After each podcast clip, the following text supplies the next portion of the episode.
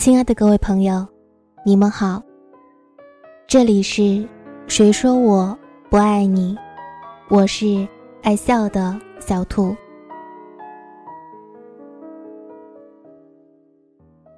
昨晚睡前刷下微博，看到说你愿意为我留下来。读到最后，声音哽咽着，泪水控制不住的流下来。读完，莫名的激动，迫切的想要跟你们分享这篇文章。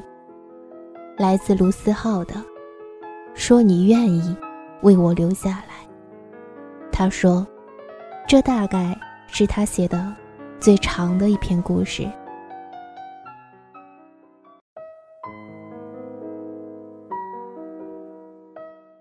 二零零三年的九月，没有开学。因为非典，那是我们第一次见到全城警备。到了十月，山东的大学陆陆续续开学，王晨就这么迎来了他迟到的大学生涯。也因为非典，王晨本来要去的校区被封锁，直接被分到了新校区。但这所谓的新校区，也不过一个临时施工的校园。自习室是临时搭建的房子，图书馆稍好，但也只比自习室大了一倍。坐在里面能闻到一股浓郁的油漆味。图书馆的另一头是画室，画室更简陋，屋顶都只见到一半。几乎所有人来到这里学习都要戴着口罩。王晨就是这么遇上他的初恋。那天。他第一次去图书馆，错把画室当成了图书馆。正当他拍着大腿说：“他娘的，这图书馆怎么连本书都没有？”的时候，是他初恋对他说：“同学，不好意思，这是画室。”王晨第一次脸红。他的初恋叫天琪，后来我们大家都叫他田七。王晨说：“他第一次遇到田七就知道，田七就是他喜欢的那壶茶。”我说：“他娘的，大家都戴着口罩，你是怎么看出来的？”王晨说：“俗人看人先看腿，比如你，普通人看人先看脸，我不一样，我看的是眼睛，我特别喜欢田七的眼睛。”我拍案而起：“看腿怎么了？”那年，田七幺六八，跟他的名字一点都不一样，长得像个小男生，可王晨就是一眼爱上了。用他的话说，就是眼前一亮，觉得姑娘在发光。是的，我们听到这话时，吐了一轮。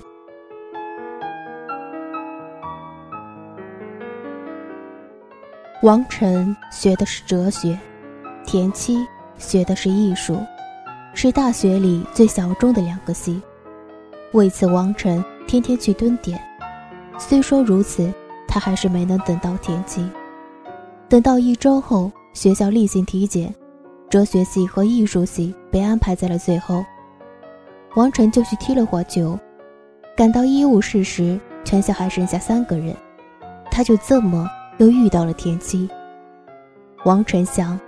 这都能让他遇见，这叫什么？这是缘分呐！他对自己说：“这个女生他追定了。”然后他迅速脑补了二十种追田七的方法。等到他在自己的幻想中回味过来，田七已经走远了。第三次相遇，是一个社团活动。或许因为非典的缘故，学校成立了。据说是有史以来的第一个环保协会。王晨本想参加足球队，奈何他技术还不如我，挣扎了三天，发现只有环保协会还招人，就硬着头皮报了名。新人大会时，他又因为踢球迟到。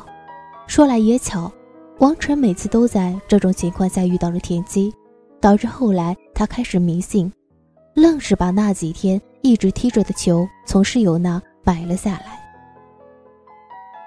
王晨是最后一个赶到新人大会的，会长是个女生，倒也没和他多计较，就对王晨说：“你就坐到最后面吧。”然后他一抬头就看到了田七，就坐在倒数第三排，于是厚颜无耻的无视最后一排的空位，假装淡定的。坐到了田七的身边。规章制度介绍完，会长让每个人都互相认识一下。王晨没等会长说完，就转过身，绅士般的向田七伸出了手，说：“我是王晨，王八的王，星辰的辰。”田七笑得前仰后合，说：“哪有人说自己是王八的？我叫天琪，天气的天，王字旁的琪。”一聊，王晨发现田七和自己是老乡，两人的老家就隔着一条河，他俩的饮食习惯，甚至是爱好都一样。王晨妈妈是个美术老师，所以他俩聊起画画来也投机。加上田七也是一个爱看球的女球迷，种种缘分让两人越聊越多，越聊越相见恨晚。当晚就互留了手机号。和寝室的电话，就这么两个人从见面聊聊到回寝室，回寝室聊到快熄灯，在室友的催促下，两人才依依不舍地挂电话。那时大学里还没有什么基础设施，到了晚上就只能待在图书馆。王晨受不了图书馆的油漆味，就发短信给田七，问有没有什么其他的事情可以做。田七说。我们可以翻墙出去打羽毛球，但是我没有羽毛球拍。王晨说：“交给我。”然后猛然从座位站起来，不顾收拾课本，就飞一般的朝宿舍奔去。其实他也没有羽毛球拍，他跑遍了整个男生寝室，问了一圈才借到了羽毛球拍。那天他又和田七聊了很多，发现田七是双鱼座。王晨虽然不懂星座，但他愣是用自己身边的星座道理说服了田七。双鱼座跟摩羯座最配了。听到这里，同为摩羯座的我再次拍案而起：“我们大摩羯最不信星座了。”王晨白了我一眼：“你懂个屁！我上身是巨蟹，星盘又有点偏天蝎，这是绝配。”我只能感叹。恋爱的力量简直太可怕了，居然能让王晨去看星盘。后来我问，为什么你能把那几天的小事记得那么清楚？王晨说，我也不知道，很多事情我都不记得，倒是那些原本以为能铭记的，我反而不记得了。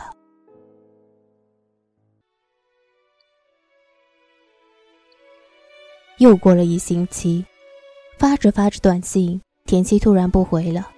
王晨放心不下，就打电话过去。田七说自己手机坏了，老是发送不了短信。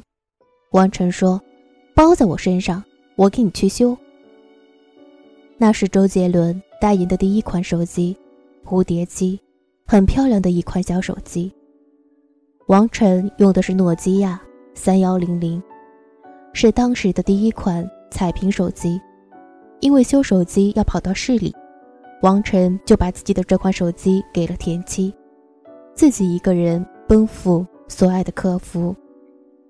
王晨到了客服，对客服姑娘说：“这款手机老死机，妹子你给看一下。”姑娘抬头看了一眼，说：“哦，我给你换一个，但是你要等一个星期。”王晨心想。这不错，就赶紧给田七打电话邀功，说：“我给你换了个新手机，费了好大力气，可是新手机要一个礼拜才能到货，要不然你就用我的手机，我反正平时也就跟你联系，你想我了你就给我打电话，电话能通。”田七在电话另一头，脸刷的就红了，谁想你了？王晨趁热打铁说。你，可以当我女朋友吗？”就这样，两个人在一起了。王晨那个礼拜每次碰到哥们儿，就会炫耀自己的手机，蝴蝶机是红色的，又很娘。正当哥们儿准备向王晨投来鄙夷的眼神时，王晨说：“这是我女朋友的啦。”瞬间，哥们儿对他顶礼膜拜。那年头，整个校园都没有多少人，更不用说有多少情侣。两人就这么，每当下课就沿着操场一圈一圈走，有时牵手，有时并肩，有时说着话，有时什么都不说。王晨说，在恋爱之前，有幻想过一百个美好的画面。没想到初恋就这么平淡。然后他加了一句：“其实两人能绕着操场一直走，就是最美好的画面了。”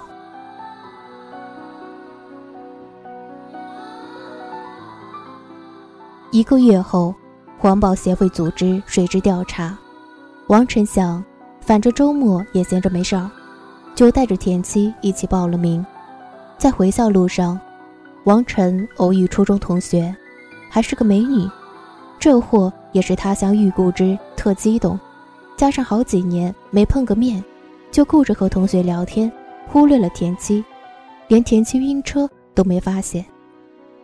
田七也生着气，打死不跟王晨说话。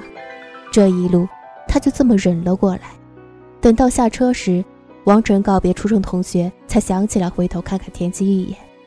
田七本来还能忍，看到王晨的眼神，整个人一软，立马吐了起来。当天晚上，田七发烧，三十九度，整个学校都疯了。非典刚过就来个发烧的，校长、教务处，甚至是附近的医院，个个警备，同学个个敬而远之。田七委屈的一个人挂着点滴，偷偷哭。其实他的发烧第二天就好了。可医生偏说要养一个礼拜，不准人来看他。王晨在田七被隔离起的第一天，就跟校领导闹翻，吵着闹着说田七是因为晕车，加上下午着了凉，又他妈不是非典，何况非典早就过去了，凭什么把人家一小姑娘关起来？校领导刚开始还和颜悦色，说这是规定。王晨越闹越凶，说老子就要去看他。你们都嫌弃他，老子不嫌弃。校长一看王晨这德行，说：“你跟他走这么近，行，你也给我去养着。这一个礼拜，别说让你们见了，我让你们连互相的消息都没办法知道。”于是王晨也被关了一个星期。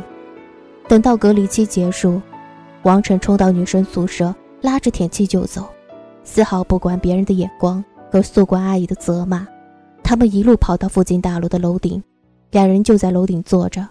王晨想告诉他，这些日子他有多想他，多担心他，可话到嘴边就是说不出口，只是说着最近发生的一些事情，最近看到的一些话，最近听到的一些歌。两人看完日落，看月亮，一路聊着聊着，天气累了，就靠在了王晨的身上。王晨一把把田七抱住，那一刻，他觉得什么都不用说了，他一定都懂。他甚至觉得，就在这个时刻，这世界的某一处，一定有一束烟火正在放着，而这束烟火是为了他们放的，没有缘由，他就这么确信着。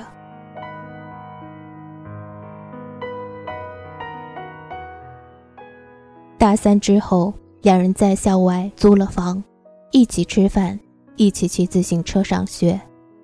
田七特别腻着王晨，王晨也巴不得田七天天腻着，一分钟都不分开。王晨以为这样的日子可以一直持续下去，哪怕会有些改变，他也会一直陪在他身边。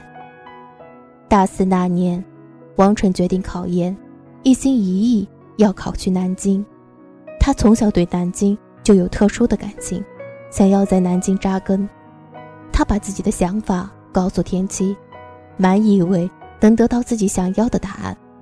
可田七说：“那我就考着公务员等你回来。”王晨说：“你知道我一直很喜欢南京，你知道我一直想待在南京的。”田七的语气弱了下去：“我都知道，可你也知道我妈身体不好。”王晨说：“可这么些年，我们一直都在一起，我早就习惯了，一分钟都不想和你分开。要不然，我们一起考考看。”田七显出了难得的固执，说：“实在不行，你等我。”过几年，等家里好转了，我就去南京找你。王晨说：“谁知道以后会发生什么？你别这么任性。”田七说：“难道你不觉得任性的是你吗？”那是他们恋爱三年以来第一次有分歧。这之后，两人的生活像是有了一块乌云在头顶，暂时不用撑伞，可谁都不知道。那雨会什么时候下？他们也不争吵，只是每次提到这件事的时候，两人都不说话。王晨不是不知道田七妈妈身体不好，其实异地恋也没什么，不过是合肥到南京的距离。可王晨就是不想田七离开他身边，一直以来，王晨就这么理所当然的接受着田七的妥协，哪怕。是这次也是。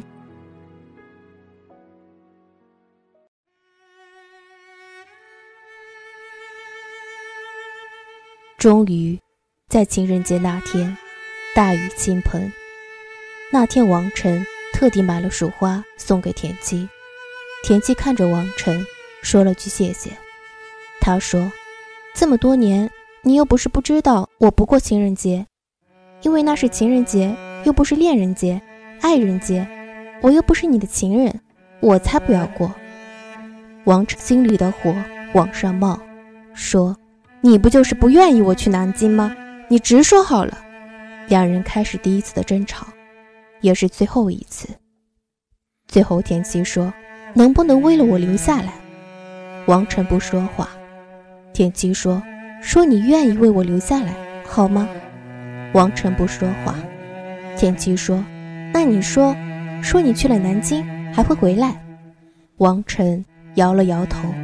田七第一次在王晨面前哭，王晨手足无措，又不想认输，就想一个人出去走走。出门之前，他对田七说：“我们就先不联系，都好好讲讲。”出门后，王晨无处可去，干脆把自己的手机的电池拿了下来，找了个院子。看了一整晚的书，他想逼迫他，他觉得这就是一个小事情，一定有解决的办法。他习惯了他的好，他想，只要他联系不到他，他就会想通。他以为自己胜券在握，可隔天，王晨打开手机想要联系田七时，田七的手机关机了，他的心急速下沉。他知道，田七以前从来没有这样过。王晨立马打电话给田七所有的朋友，好说歹说才联系上。田七说：“你知道当我联系不上你的心情是什么了吗？”王晨说：“别闹。”田七说：“你到现在都还觉得我在闹是吗？”王晨，你给我听好了，我俩分手。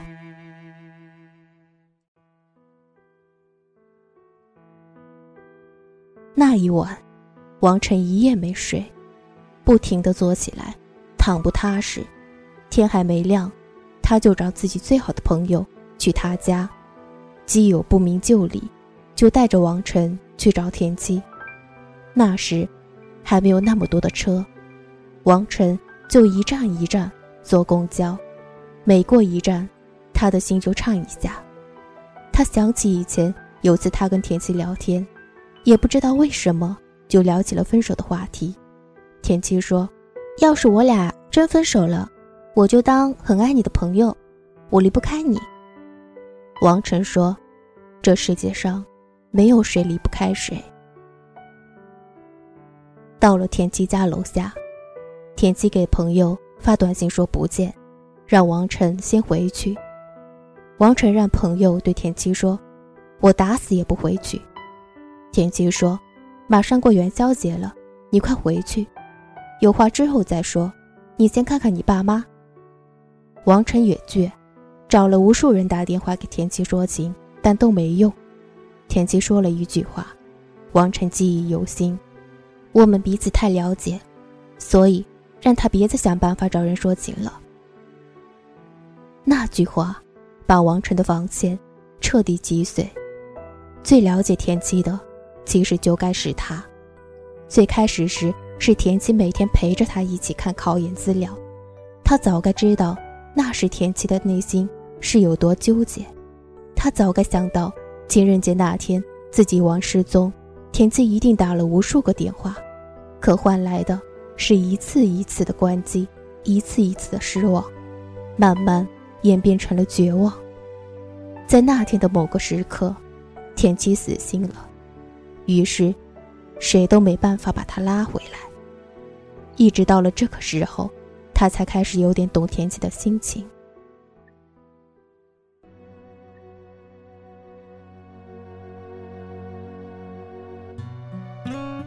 后来，王晨写了一本书，是给他的，那已经是五年后的事情了。在扉页里，他写：“其实，我愿意为了你留下来。”他回到了山东，想尽一切办法找到了田七的联系方式，想要把这本书给他。可远远见到他的一瞬间，王晨自己把书给撕了。他说：“有些事就是这样，一眼万年，沧海桑田，而那些所谓的补救方法，不去做。”也许更好。他又想起自己说：“没有谁离不开谁。”其实那几年，一直是他离不开他。他离开山东时，遇到了当年两人共同的好朋友。他见到王晨之后，叹了一口气说：“你知道吗？你的初恋是最好看的，谁都没想到，居然被你搞定了。”王晨尴尬的笑。心里一阵疼，他说：“你知道吗？我一直都替你们俩遗憾。或许你再也找不到愿意陪着你的姑娘了，而他或许也再也找不到像你一样细心的人了。”王晨说：“没什么，是我不配。”最后他说：“你别回来找他了，我知道的，你经得起波澜，可是他经不起了。”他好不容易彻底忘了你，开始了自己的生活。你一出现，他又要从头开始了。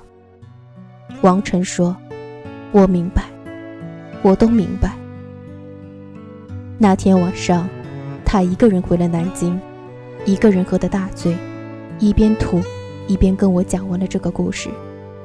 他说：“十年了，都快十年了。”他说。田七留起了长发。他说：“那年的那个足球，我一直带在身边。”我在一旁，不知道该说什么。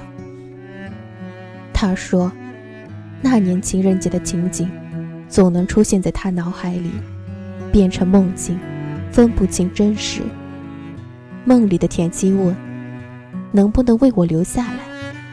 王晨说：“可以。”田七继续说：“那你说你愿意为了我留下来？”王晨一字一字地说：“我愿意为你留下来。”然后就没了然后。他总是在这时候惊醒。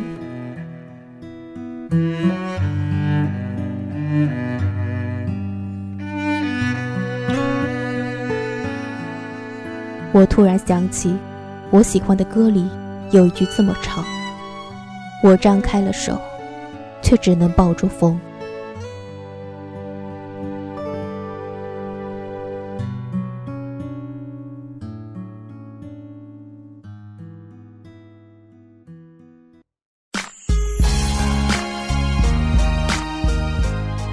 欢迎关注小兔的新浪微博，搜索。我是爱笑的小兔。微信公众号搜索 b u n n y 三四三三九零，QQ 群二七八零二四幺八四，欢迎你加入我们这个温暖的小家庭。感谢你的聆听。